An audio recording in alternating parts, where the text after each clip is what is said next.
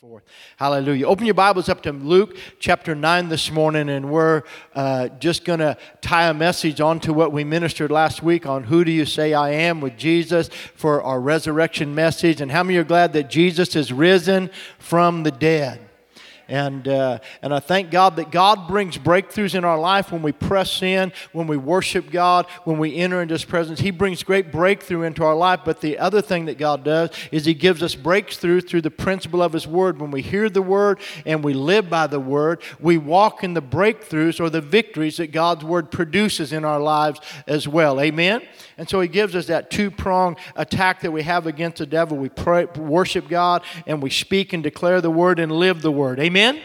And so this morning I want to talk to you about being blessed, broken, and given. I said in first service I was going in a different direction on my own, and then the Lord really reined this in and told me to minister on this morning. And so we're going to just introduce this to you. We're going to cover it over a couple services. But this area of living by being blessed, broken, and given. Luke chapter 9 and beginning in verse 12. When the day began to wear away, the 12 came and said to him, "Send the multitude away, that they may go into the surrounding towns and country and lodge and get provisions, for we are in a deserted place." But he said to them, "You give them something to eat." And they said, "We have no more than 5 loaves and 2 fish, unless we go and buy food for all these people." For there were about 5,000 men. And he said to the disciples, "Make them sit down in groups of 50. And they did so and made them sit down. And he took the 5 loaves and the 2 fish, and looking up to where? Heaven, he blessed and broke them and gave them to the disciples and set them before the multitude, so that they all ate and were filled, and 12 baskets of leftover fragments were taken up. Father, I thank you in these next few moments that you will come by your Holy Spirit and move in our heart and in our lives. Holy Spirit, we need you to be our teacher, our instructor, our guide. We need you to bring the revelation of truth to our eyes and to our hearts, that we might receive and walk in it. So we thank you today for your work in our lives. We give you your place in Jesus' name. And everybody said, Amen. Go with me also, if you would, to Mark chapter 6.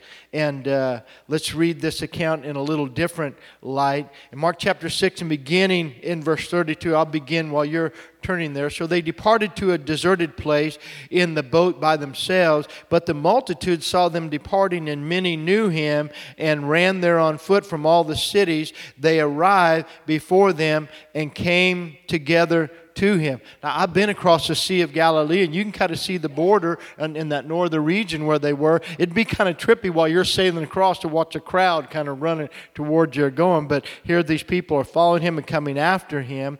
And look what happened, verse 34, "And Jesus, when he came out, saw a great multitude and was moved with" what? "Compassion for them, because they were like sheep not having a shepherd. So he began to teach them many things. And when the day was now far spent, his disciples came to him and said, 'This is a deserted place, and already the hour is late. Send them away.'" Wow. Can you feel the love?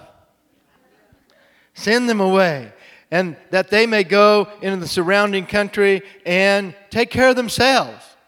Think about that. "And villages, and buy themselves bread, for they have nothing to eat.' Then Jesus answered and said to them, 'You give them something to eat.' And they said to him, 'Shall we go and buy 200 denarii worth," 200 days worth of wages, "to buy bread, to give them something to eat?' But he said to them, 'How many loaves do you have? Go and see.' And when they found out, they said, 5 and 2 fish. And he commanded them to make them sit down in groups on the green grass. So they sat down in ranks, in hundreds and fifties. And when he had taken the 5 loaves and the 2 fish, he looked up to" where? "To heaven. He blessed and broke the loaves and gave them to his disciples and set them before them. And the 2 fish he divided among them all. So they all ate and were all" what? "Filled." Man, a miracle.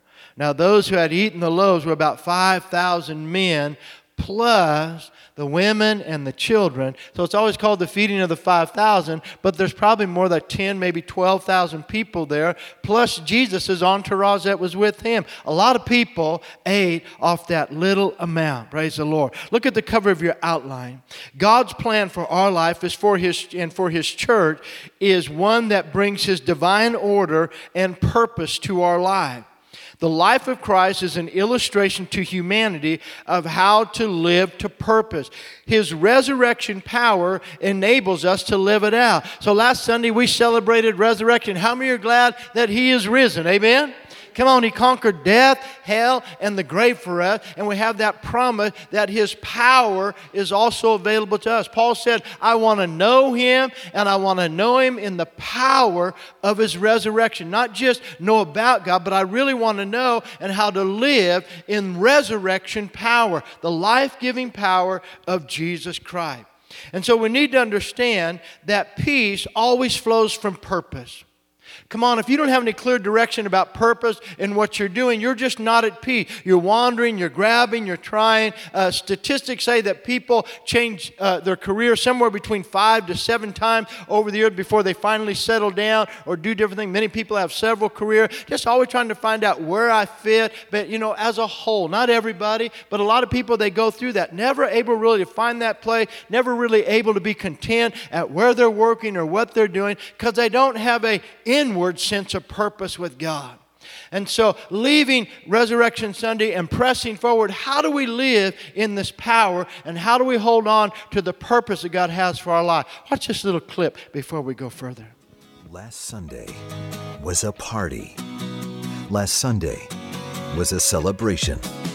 Last Sunday, we joined together and witnessed the most important event in human history. The resurrection of Jesus, the conquering of the grave, the redemption of creation.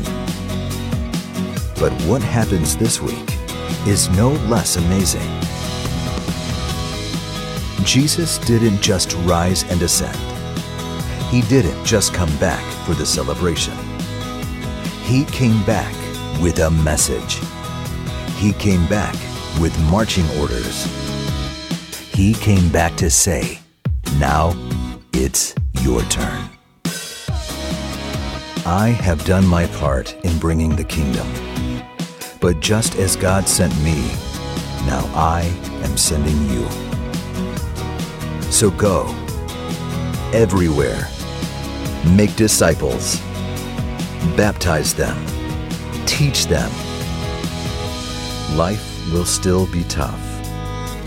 Maybe tougher, but know that through all of this, the trials and the joy, the tears and the laughter, I am with you, always, to the very end. Amen. How many believe that? So Jesus didn't die just for us to have a celebration, but He died that this would continue on. Excuse me, and we would be the carriers of it. Amen? Look back at the cover of your outline. There's a threefold cord that flows through everything that is complete. You need to understand that. There is the number, 3 is the number of divine perfection. In our lives, that cord is seen in being blessed, by being received, broken, by being defined to purpose, and given by being sent to meet a need. The pattern is what He lived before. How many know Jesus lived that way? He knew that He was received by His Father. He was blessed. He knew that He was blessed. And then He lived His life broken, not living for His own will, but for the Father's will. His life was defined by God's purpose, not His own purpose. Are you with me? And then He lived His life being given for us. He came to lay His life down for us. He came to serve us. And so we are thankful that He illustrated this to us. Now, maybe in your outline, you could write this down. I want you to write down these 3 words because we're going to talk just for a moment about the number 3 and its significance in Scripture and what it shows to us. But write these 3 words down. Principle, pattern, and promise. Principle, pattern, and promise is another three that God gives us, because God always reveals His will by a principle. It always follows a pattern, and it always produces a promise. And when I live according to the principle of God's Word, when I follow the pattern that He set forth for us to live by, then I receive the promise that He has declared. It's just as simple as that. Now, it's simple to declare, but it's a little harder to live. Amen. Great thing about truth, it's easy to declare the truth. It's another thing to live the truth. Could you say amen? And so with that, so watch this. When we live in the flow of understanding this principle, we will find the fulfillment in life that we are looking for. And the principle we're going to talk about here is a threefold principle: being blessed, being broken, and being given, following Jesus' example. See, there are three core principles connected to the gospel. The gospel is for evangelism, it's for discipleship, and it's for ministry. The gospel comes to our life, and through hearing the gospel, evangelism takes place. People receive the Lord, and then we're taught and instructed in the truth of God's Word and the teachings of our Lord. We're discipled that way. And then ministry is going out to what we just watched a video on, to tell somebody else about the truth that we have received in our life. And so that's a threefold purpose and promise to the gospel. Now think about it. We've defined those three areas in the mission statement of our church as reach, raise, and release. Or in other words, to reach people with the gospel of Christ is evangelism. To raise them with the truth of God's Word is our discipleship. And to release them to fulfill their purpose in Christ is ministry. You see, the threefold purpose of the gospel of evangelism, discipleship, and ministry can only be accomplished by living out the threefold principle: being blessed, being broken, and being given. So when Jesus was feeding the multitudes, He was doing more than just proving that He could multiply fish and bread. He was doing more than just showing off His power. Jesus did not have an ego problem. Jesus did not need anybody's acceptance, anybody's approval to know who He was. He never did an act of power in a prideful spirit. He never performed a miracle to be seen or to be recognized. Many times when He would heal people, He'd say, "Hey, don't tell anybody." He did most to be unrecognized. Don't let this be known. But He did it when He would feed the multitudes like that, when He would do different things. He's trying to show His disciples, who He's not going to be with forever, the truth and the principles of the kingdom that He is turning the keys over to. How many know He said, "I'm giving you the keys of the kingdom, and I'm going to build my church, but I'm going to do it through you, so you're going to have to know how to live by the principles of the kingdom." Hallelujah. And so think about it. The threefold principle of increase is what we want to look at this morning.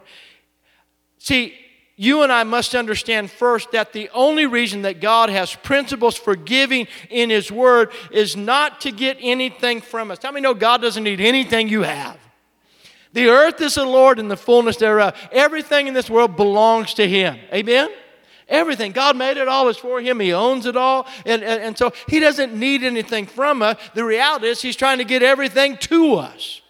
And there's a principle on how that works, and that's found in part of this. And so He's not to get anything from us, but rather to get to us everything He has planned and prepared for us. But we must understand that in the Word of God, 3 is the number of completion and divine perfection. It's fun sometimes to do number studies like that. It's really interesting. There's a lot of different ways to study the Bible in different areas you can look at and unlock different truth. Number study is a good way, but 3 is an intriguing number in the Bible. It's a foundational number, but 3 is the number of completion and divine perfection. Let's look at this little definition here. 3 stands for that which is solid, real, and substantial, complete, and entire. Or 3, again, is the number of completion. Everything that is complete is stamped with this number. God's attributes are 3. He is omniscient, omnipotent, and omnipresent. Amen? He has 3 attributes. Amen. So think about that.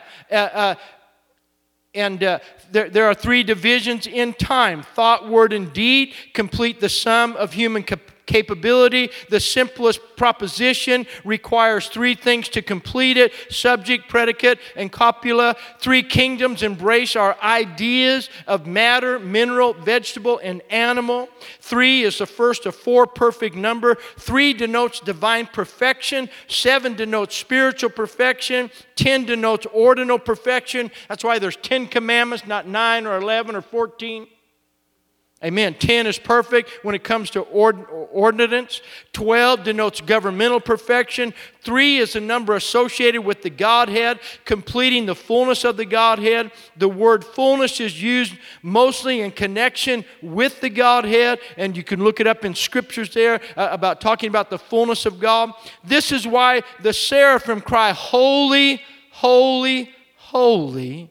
One for each person of the Trinity. In heaven right now, they're a created being, and what they're doing in heaven, John saw them and showed us in the book of Revelation, that they're before the throne always declaring holy, holy, holy, or the divine perfection and completeness of God. Man is threefold. You are a threefold person. You are spirit, soul, and body. Man has three great enemies: the world, the flesh, and the devil. Temptation comes on 3 levels: the lust of the eye, the lust of the flesh, and the pride of life. There's a threefold key to being lost or being saved. It is your identity, your value, and your direction. Can you say amen? In Genesis chapter 1 and verse 13 is the first mention of the number 3. And it comes on the 3rd day when the earth is brought forth out of the sea. And the earth is brought forth, and then God begins to declare that the earth is brought forth for the purpose of receiving seed and bringing forth increase. That the seeds, and so the fruit-bearing tree, and so the purpose of the earth is for seed to be sown and harvest or increase to come out of it. Think about it. This was the day, the 3rd day, was the day on which the earth was raised out of the water, symbolic of the resurrection life that we have in Christ. How many know when you and I are water baptized, when somebody accepts Christ and they're water baptized, they're raised up out of the water in newness of life? Amen? So it's symbolic of the resurrection life that we have in Christ, in whom also we can worship and serve and do any good works. Everything in Christ. Think about this. It was the 3rd day that Jesus was resurrected. It was the 3rd hour that he was crucified. It was for 3 hours that he was surrounded with darkness while hanging on the cross. 3 is a significant number. So there's a significance, and I've found this over my years of study. Anytime I find the 3s in Scripture, I pay really close attention, because God does everything according to a principle based upon a pattern that releases the promise. Are you with me this morning? So important. That's why when I found it in the area, and the Spirit of God spoke to me back in 2013 on the truth on identity, value, and direction, that those 3 areas there are what define how man gets lost and how man gets saved. And you see it interwoven all the way through society and through humanity today. Think about it. Because we're formed from the dust of the earth, we are fashioned out of the same 3rd day completion. 3 is the number on completion. And so on the 3rd day, on the day of completion, the earth was brought forth. And then we read in chapter 26 that God formed man out of what? What are you formed out of? The dust of the earth. You're made from dirt. That's why I said in first service, people trying to preserve their body, do everything else. I don't care what you suck out of it, what you put into it. If we put you in the ground long enough, honey, you're going to turn into dirt. People say, I don't want to be cremated. We leave you in the ground no matter how airtight, how sealed, long enough, you're going to turn back into dust. Amen. God made you out of dust, and he can make you again out of it. People are worried about a resurrected body. Well, if I'm cremated, how can he do that? Well, if you are buried long enough, you're going to look like you're cremated. You're going to be dust anyway. Besides that, I don't want this body remade. I want my glorified body. Amen. If he could make this out of dust, he could do better with the glorified application. Somebody ought to shout amen. So think about it. But we're formed out of that 3rd day completion, which means that like the earth, we're created to receive the seed of God's word and bring forth the harvest of increase. The earth. I'm preparing my garden. David brought me over some nutrients and some fertilizer and stuff. He said, man, if you put this stuff in the ground, your plants will produce. I said, I'm into producing. Amen. My friend Ray Wilson was talking about the other day was Earth Day, and so he said, Ray Jean said, hey, go out and make a demand on the earth. I said, I am. I'm demanding a salad out of my garden. Amen. And so you, yeah, amen. So watch this. But see, we're made, and so you and I are made out of this dirt, but all of the scriptures, you know, 1 Peter says, you are born again by an incorruptible seed, which is the word of God. You get born again by receiving the truth of God's seed planted in the womb of your spirit, and it brings forth the harvest of the life of God. And so you're created to receive seed and bring forth the harvest. That's the principle of God in your life. Now watch this. This is why the parable of the sower is so important. Listen to what Jesus said. He said that you, if you don't, he said to his disciples, they came to him afterwards. He says, hey guys, if you don't understand this, you won't understand any of the other parables. But the ground is the heart of a man. The ground is the condition of the soil of your heart. If it is wayside ground, it is just hard, and seed can't even get in there. You've just hardened your heart against God. There is no soil there at all, and so the seed just lays on the top of the ground, and when you hear the word that could heal you, could deliver you and save you, it just lays on that ground, and before you get out the door, the devil flies down and snatches that word. And then there's other conditions of my heart that says it's just shallow ground and I have no depth to my life and I like being shallow. I don't want to put too much effort into this. Amen. And so there's no depth there. So I received the word, but then immediately when it gets a little hard to live for God, when persecution and affliction come, then immediately it burns up the word and that harvest withers and it dies. Amen. But that's my heart. It's not the enemy. That's my heart. It's my dirt that's creating the problem. And then he says there's other ground that has received the word. But listen what happened. Three things enter in. Three things enter in and choke the word. The lust of the eye, the deceitfulness of riches, and the cares of this world. The lust of the eye, the deceitfulness of riches, and the cares of this world entering in choke the word. And so those are the weeds that come in. Man, I've already round-upped it. My garden, it was growing little stuff out there that didn't look edible. So before I started planting, I wanted to kill the unedible stuff. I wanted to kill all the suckers, all the parasites, all the thieves. I want all the demons out of my soil. Could I get an amen? I want any demons in my garden. I want anything sucking life out of my tomatoes. I want my tomatoes. I want my big tomatoes, my beefsteak tomatoes to look like a beefsteak. Amen. I don't want my big tomatoes to look like cherry tomatoes, and I don't want my cherry tomatoes to look like blueberries. Amen. But there's things that'll come in and suck the life out of your tomatoes. That's a whole other message, and we'll go back on this one. Yeah. Amen. So watch this. So there's 6 lessons. I'm going to give you 3 of them this morning, and we'll continue the other. But there's 6 lessons in these next few moments. I'll give you these 3. In being blessed, broken, and given. What it means to be blessed, broken, and given. Number 1, we're to live off the increase of being blessed, broken, and given. Jesus was teaching his disciples that you can live off of the increase of being blessed, broken, and given. Amen? Listen to this quote look at this quote by Hudson Taylor. Hudson Taylor, a great missionary to China, said this. He says, I used to ask God to help me. Then I asked if I might help him. I ended up by asking him to do his work through me. Amen? And if you would, that really sums up what it means to be blessed, to be broken, and to be given. Lord, I just give my life to you.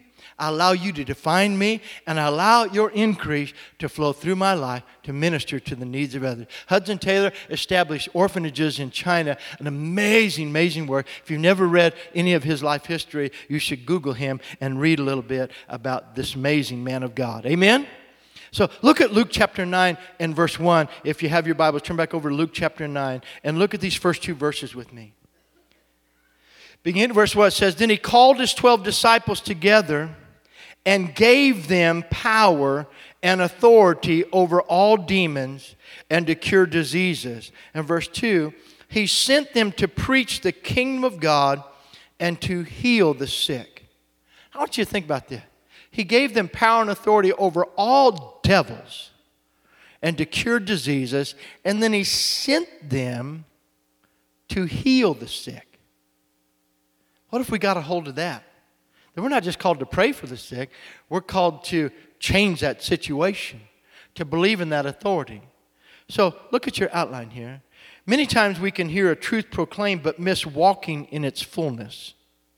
That's an amazing truth right there that still applies to you and I. And so we can hear it, but it's a little harder to walk in its fullness. See, the disciples were God called, God anointed, and God appointed. Jesus called them to himself. He empowered them, and then he sent them. Amen? Think about it.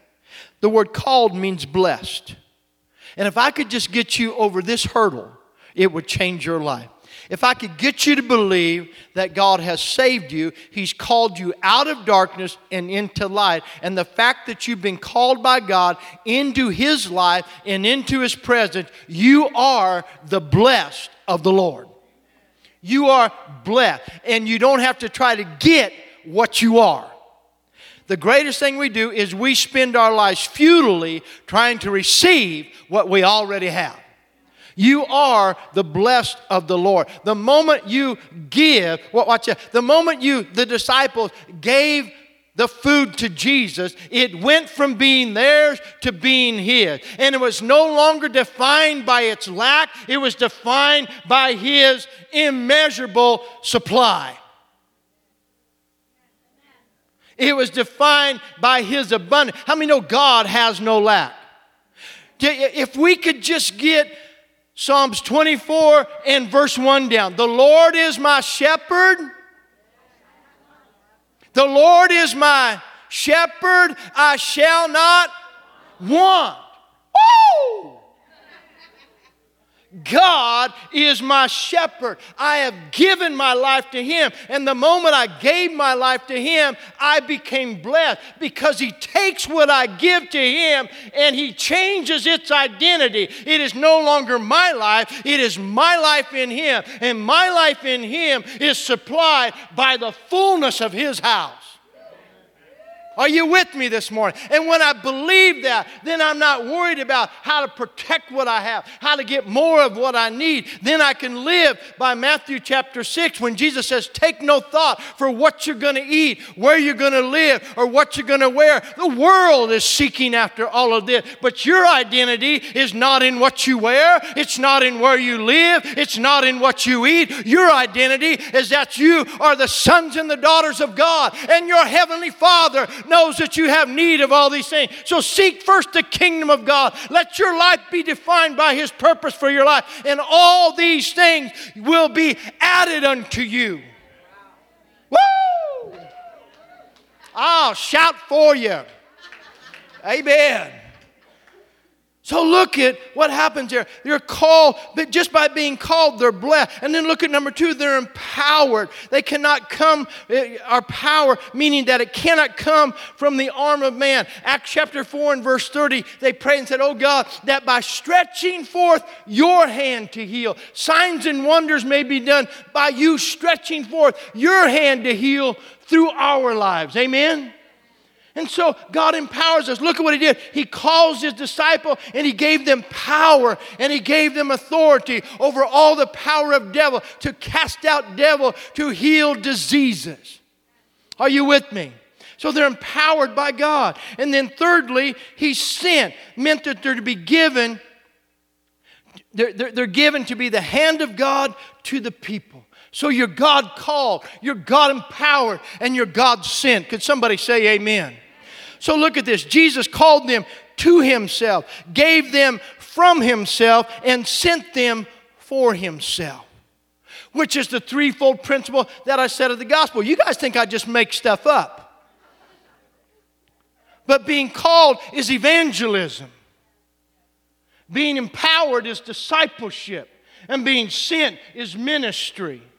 And so God works in your life and in my life. And when he called them, he blessed them. And when he was discipling them, he was breaking them. He says, your purpose is not what you set for yourself. I didn't create you to set for your purpose. I'm trying to get you into the purpose that I created in your life. If any man, we are his workmanship, recreated in Christ, born anew, living out the life that he prearranged for us to live. Doing the works, accomplishing the things that he ordained for. And I've found out all these years that what God planned for my life is greater than anything I would have ever thought of. Could you say amen this morning?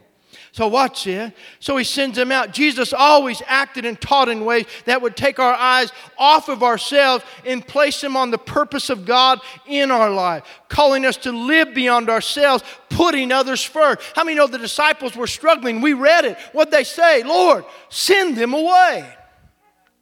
That's what we say. And so a need comes up before you. Well, somebody else should take care of that. Isn't there anybody else in the church that can do that? Can't we start a ministry to take care of that? I don't want to get into that. Can we send that away? Can I send that away? I'll just send that away. Send that away. And pretty soon you sound like a country western song.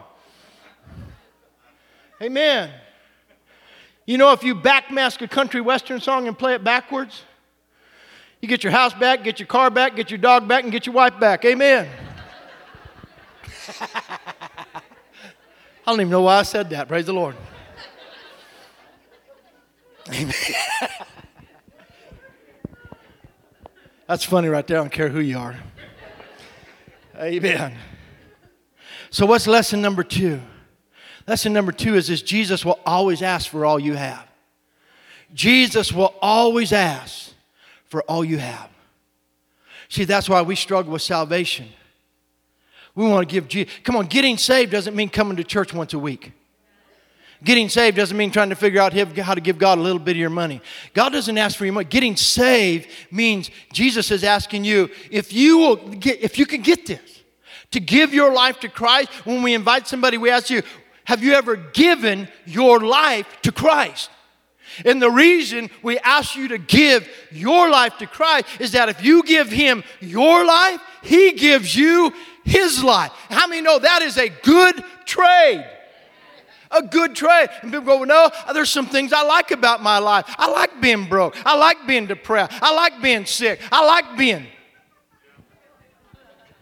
gotten used to my worthless life. Why would I want to live in the increase of heaven? Why would I want to take out his abundant identity? Why won't I live without fear? I like my fear. I talk about my fear. I sleep with my fear. I meditate on my fear. I love my fear.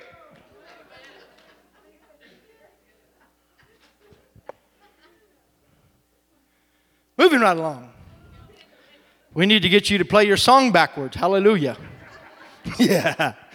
Amen. So Jesus will always ask for all you have. His purpose is to show us that we will never have enough or be enough to fulfill God's purpose for our life. All that we have, all that we are, will never be enough to fulfill his purpose. If Bill Gates got saved, if Warren Buffett paid his own taxes and got saved. Some of you get that later. Anyway. If all these guys, with all the money that they had, if they got saved, God would ask them to do something. God's purpose for their life would be greater than the billions that they hold in their hand. Because if they do it out of their abundance of wealth, it's not God. It required no faith, and it did not require God. It came from the hand of man and not the hand of God. God will always ask you to do more than you have the resource to do. I'm preaching better then you're agreeing this morning. Hallelujah. So watch this. When we release what we have, he can turn not enough into more than enough. What happens? Turning not enough into more than enough is this. The ministry is the ground to turn not enough into more. Look at this. The Lord says, hey, what do you have? We have these 5 loaves and these 2 fish. How many could say that's not enough? That's what the disciples said. We do not have enough. Jesus didn't ask if they had enough. He asked them what they had. Because hear me again, the moment he received it, it no longer took on his identity. Listen, you're talking to the living word. You're talking to God incarnate, in flesh. And he's going, hey, remember the wilderness? I brought over 2 million people out. I fed them daily with the manna that came from heaven, and I didn't even have a seed to start with. He says, I can do better. You give me something to start with, we can do something. But he says, I've fed millions with nothing from the resource of heaven, the manna that came down from heaven. Your fathers ate the bread that came down from heaven. Are you with me? And so God, when he's trying to get you to agree with him, the Lord is trying to get you after Resurrection Sunday, walking in resurrection life is believing that God wants you to live your life by being blessed. You've been received by God. And if you allow him to redefine you through brokenness and defining your purpose by his, and then he will multiply you. He gives your life back to you, and you get to be given out to others and be spent for others. It's a glorious life. It's the greatest life you could ever live, because God says, I'll take what you have, and it will no longer be your lunch. It will be my supply. So he takes it. He mixes it with the abundance and the resource of heaven. His name is Jehovah Jireh, the one who will provide. His name is Jehovah Makkedi. He is the all-sufficient one. Amen. Who never runs out. Are you with me this morning? So think about it. The ministry is the ground, and the way they turn it, he said, you're going to give into the ministry. Give me what you have, and we're going to serve others first. The ministry is serving. And when you give in an offering here, when you're sowing, when you're giving, we're asking you to give to serve. And when you're sowing into serving, when you're sowing into ministry, God ordained that ministry would be ground that turns not enough into more than enough. Hallelujah. So what's the process? Look at the command as we said. You give them something to eat. The question was, what do you have? We just have this kid's lunch. The answer is, not enough. And this is what too many say. See, what we do, we like to look at our life. And we look at what we have, and we go into disqualification mode. God, I don't have any talents. We become Napoleon Dynamite. I don't have any nunchuck skills. I don't have any skills. Amen. We disqualify. I can't sing. I can't play anything. I can't speak. I'm afraid to get up in front of people. I'm afraid of this. I'm afraid of that. I don't have this. I don't have that. I can't do this. I can't do that. And the next thing you know, God didn't say, I didn't ask you what you could do. I asked you what you have. Give me what you have. Don't disqualify. Just give me what you have, and I will take what you have. I will change its identity. If any man be in Christ, he is a new creation, which means you have a brand new, complete new identity. You are now in Christ. You are not an individual. You are in Christ. When God sees you, he sees you in Christ. He doesn't see you alone. He sees you in Christ. Amen. We're doing all right? Amen. I'm getting saved, so I hope you're enjoying the ride. Amen. That's it. Our lack is never a hindrance to God, only to us and our faith. Our lack is never a hindrance to God. Their lack wasn't bugging Jesus. Jesus didn't go, really? That's all you got? Out of all these people, I got 82 men and a bunch of women. That's all you guys brought? What were you expecting to eat? I got 82 of you on staff, and we don't even have lunch for us? Are you with me?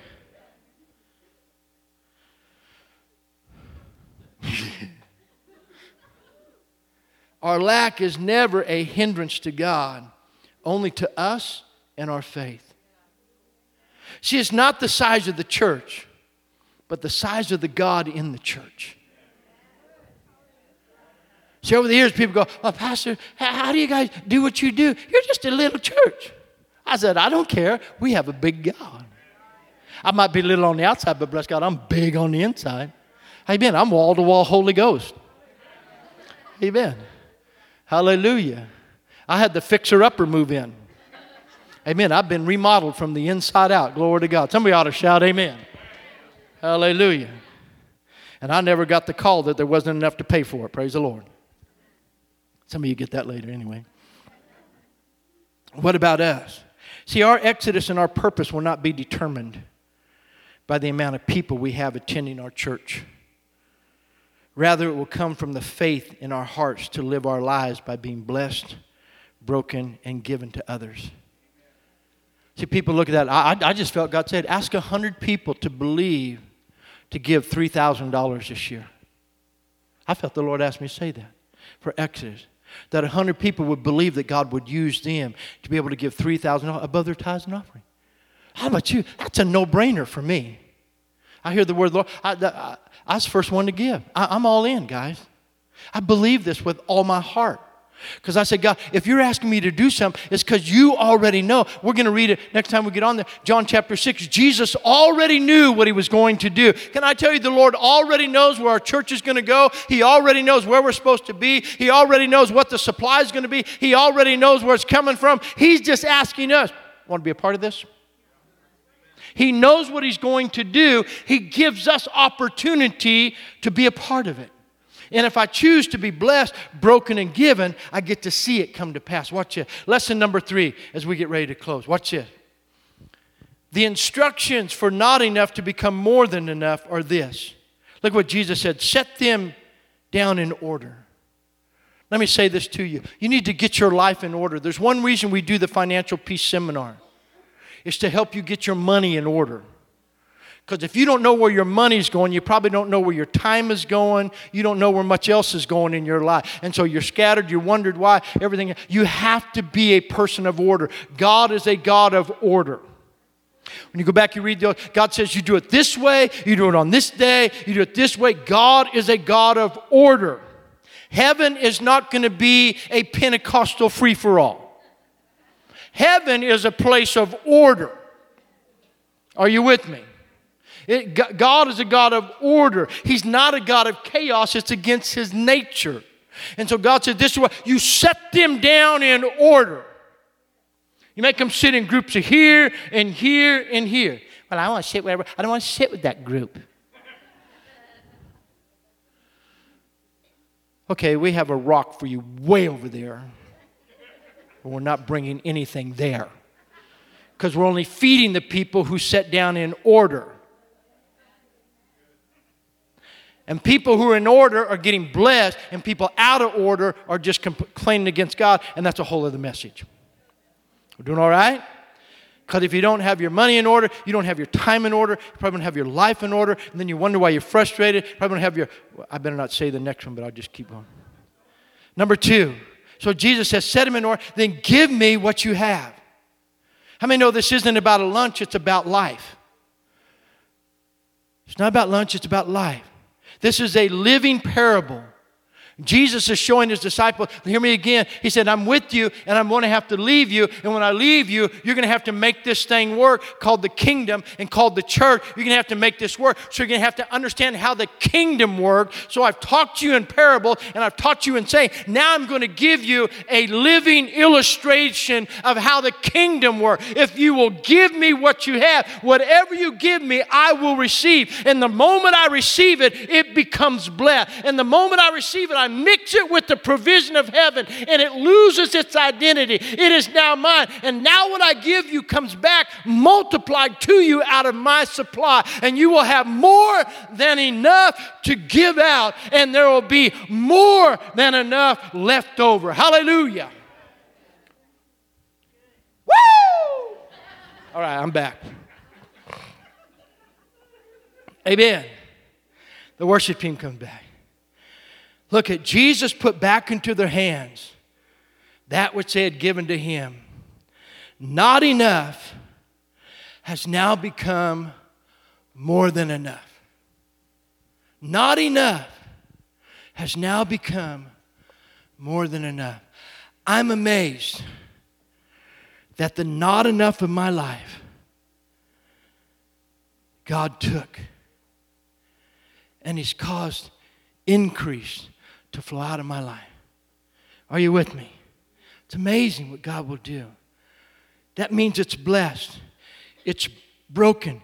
Hear me. Without brokenness, there can be no multiplication. I want to serve God, but I want to do it my way. Wrong answer. You have to go through brokenness where He defines you by His purpose. He made the plan, not you and me. Are you with me? But His is so much better. If we could just get it. If you give your life to Him, you'll never have to play it backwards to get your stuff back. Amen.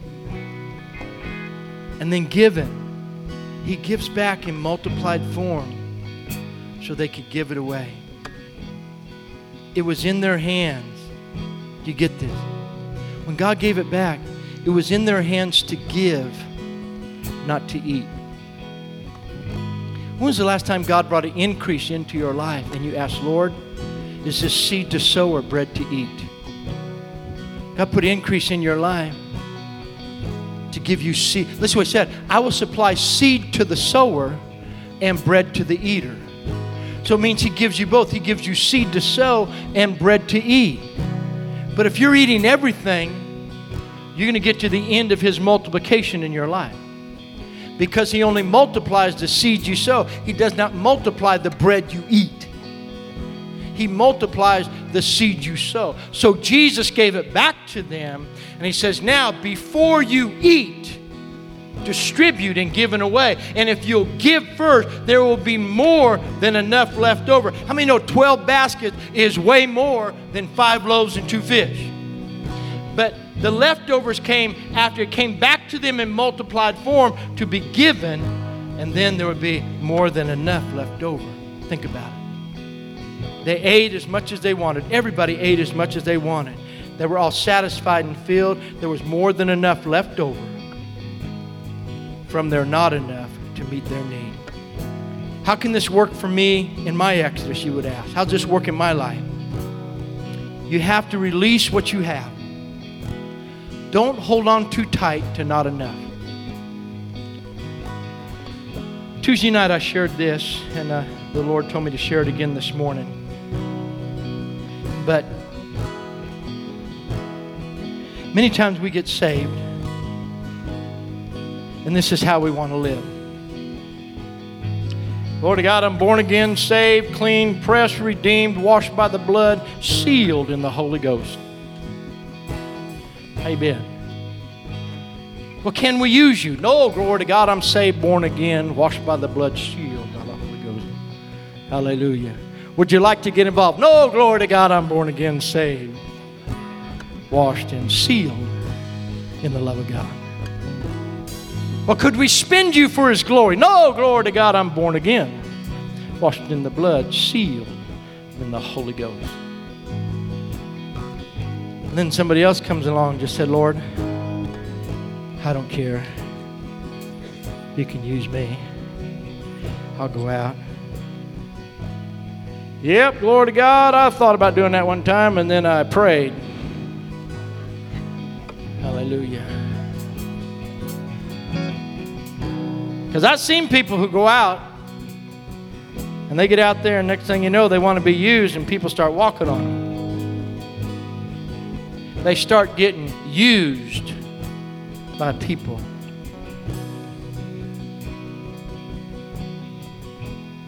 And then I've seen them come back to church.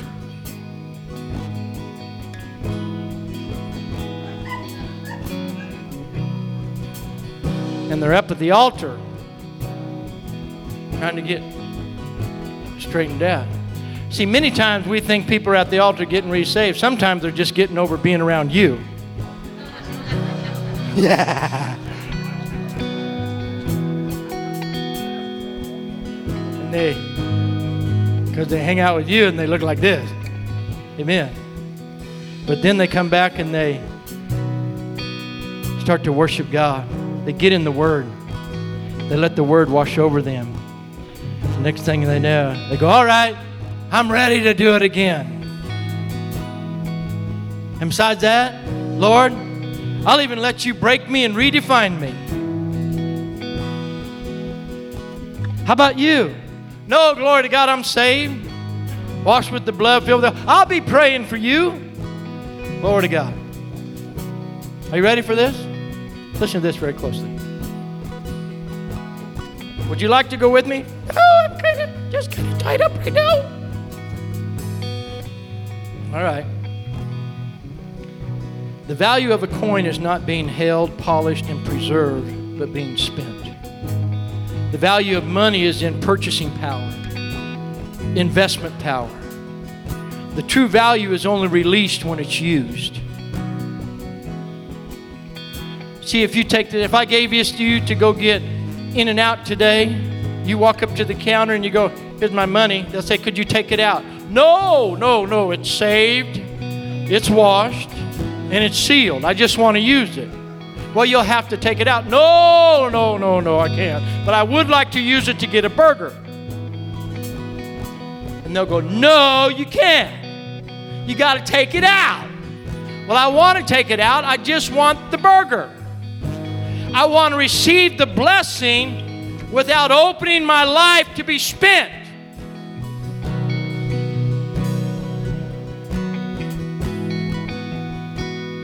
Only man places value on things that were created, on things that were never used, not God. Man collects things that are old and in mint condition, things that have been preserved but never used, not God. Man does. Only man seeks to preserve what was meant to be spent and used. God is looking for the worn and the torn and the tattered and the broken and the used. God's looking for these. This is what God's looking for. Listen, there's a parable in your Bible, Matthew 25, that Jesus came and He gave talents unto men. He gave talents unto them. And they went out and they invested it. And through the risk of investment, it multiplied. And then the guy who just got the one talent said, "Here you go, Lord.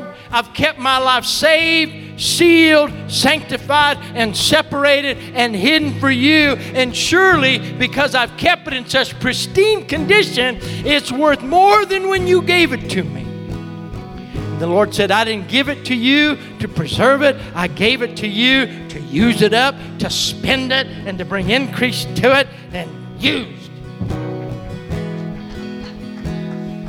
I came looking for this, not for this."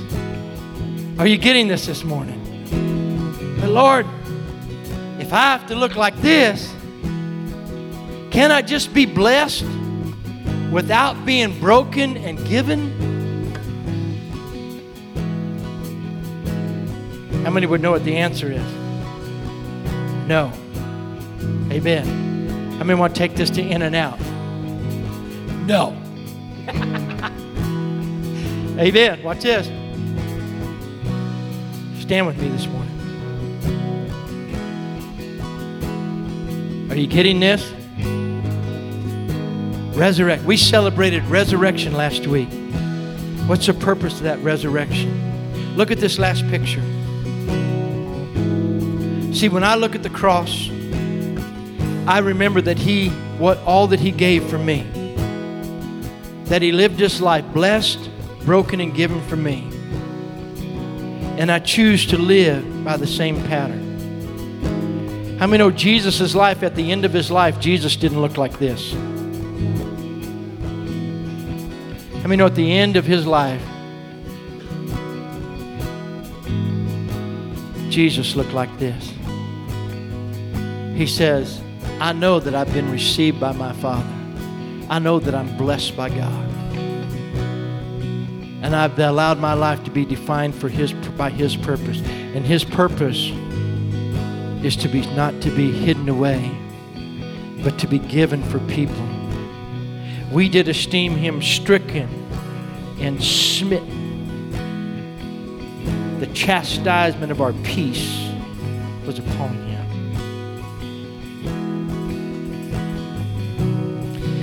And when this life hung upon the cross, it just said, "Father, forgive them. They don't know what they do."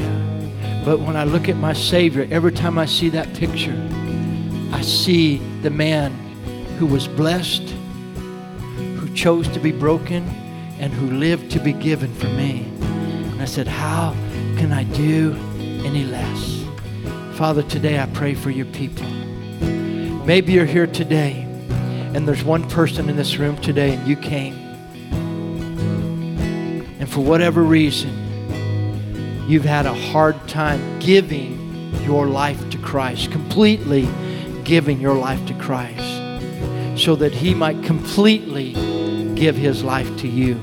Maybe whatever that is, you've held back. And you've had encounters with God, you've had experiences with God, but that giving your whole life to allow your life to be blessed and received by Him, to allow Him to bring His brokenness over you and define it with His purpose, and then to multiply what you've given back to you. You've had that struggle. If that's you today, I want you to just raise your hand. I want to pray for you. Is that anybody in this room this morning? Amen. Thank you, sir. Anybody else? Thank you. Anybody else? Thank you in the back. Anybody else? Thank you, sir. Anybody else? Hallelujah. Thank you. Anybody else? Come on, God brings us to this place. This is, we're following resurrection. Resurrection life brings us out of this place where we can trust Him. We can give Him our inadequacies. We can give Him our 5 loaves and 2 fish life, and He's going to mix it with the abundance of heaven and give us His life back in multiplied form.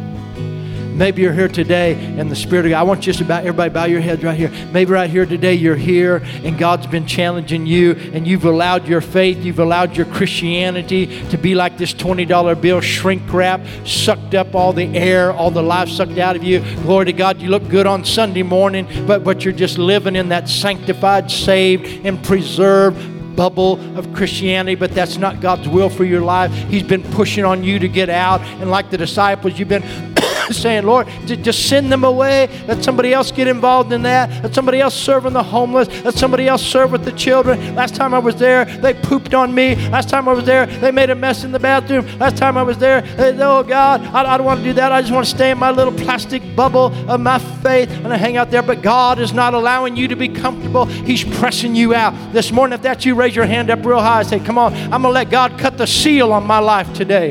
Who is that this morning? Anybody else? Anybody else? Yes. Anybody else? Glory to God. I'm going to ask them as they play. If you need to move towards God, if you're saying, God, I feel your call upon my life, I'm going to stir this thing up. Those of you that raise your hand in dedicating your life and saying yes to God, giving it all, I'm going to invite everybody to come right now. Just move right now to this altar. We're going to come back up to this place of worship, just like you did during a moment ago. Move right up here. Come on, move right now in Jesus' name. You need to move towards God. You need to move in getting back to being used by God. You need to move in saying yes to God with your whole life. Whatever it is, move towards Him right now in Jesus' name. We're going to pray with you and pray for you. Come on, let God move in your heart and in your life in Jesus' name.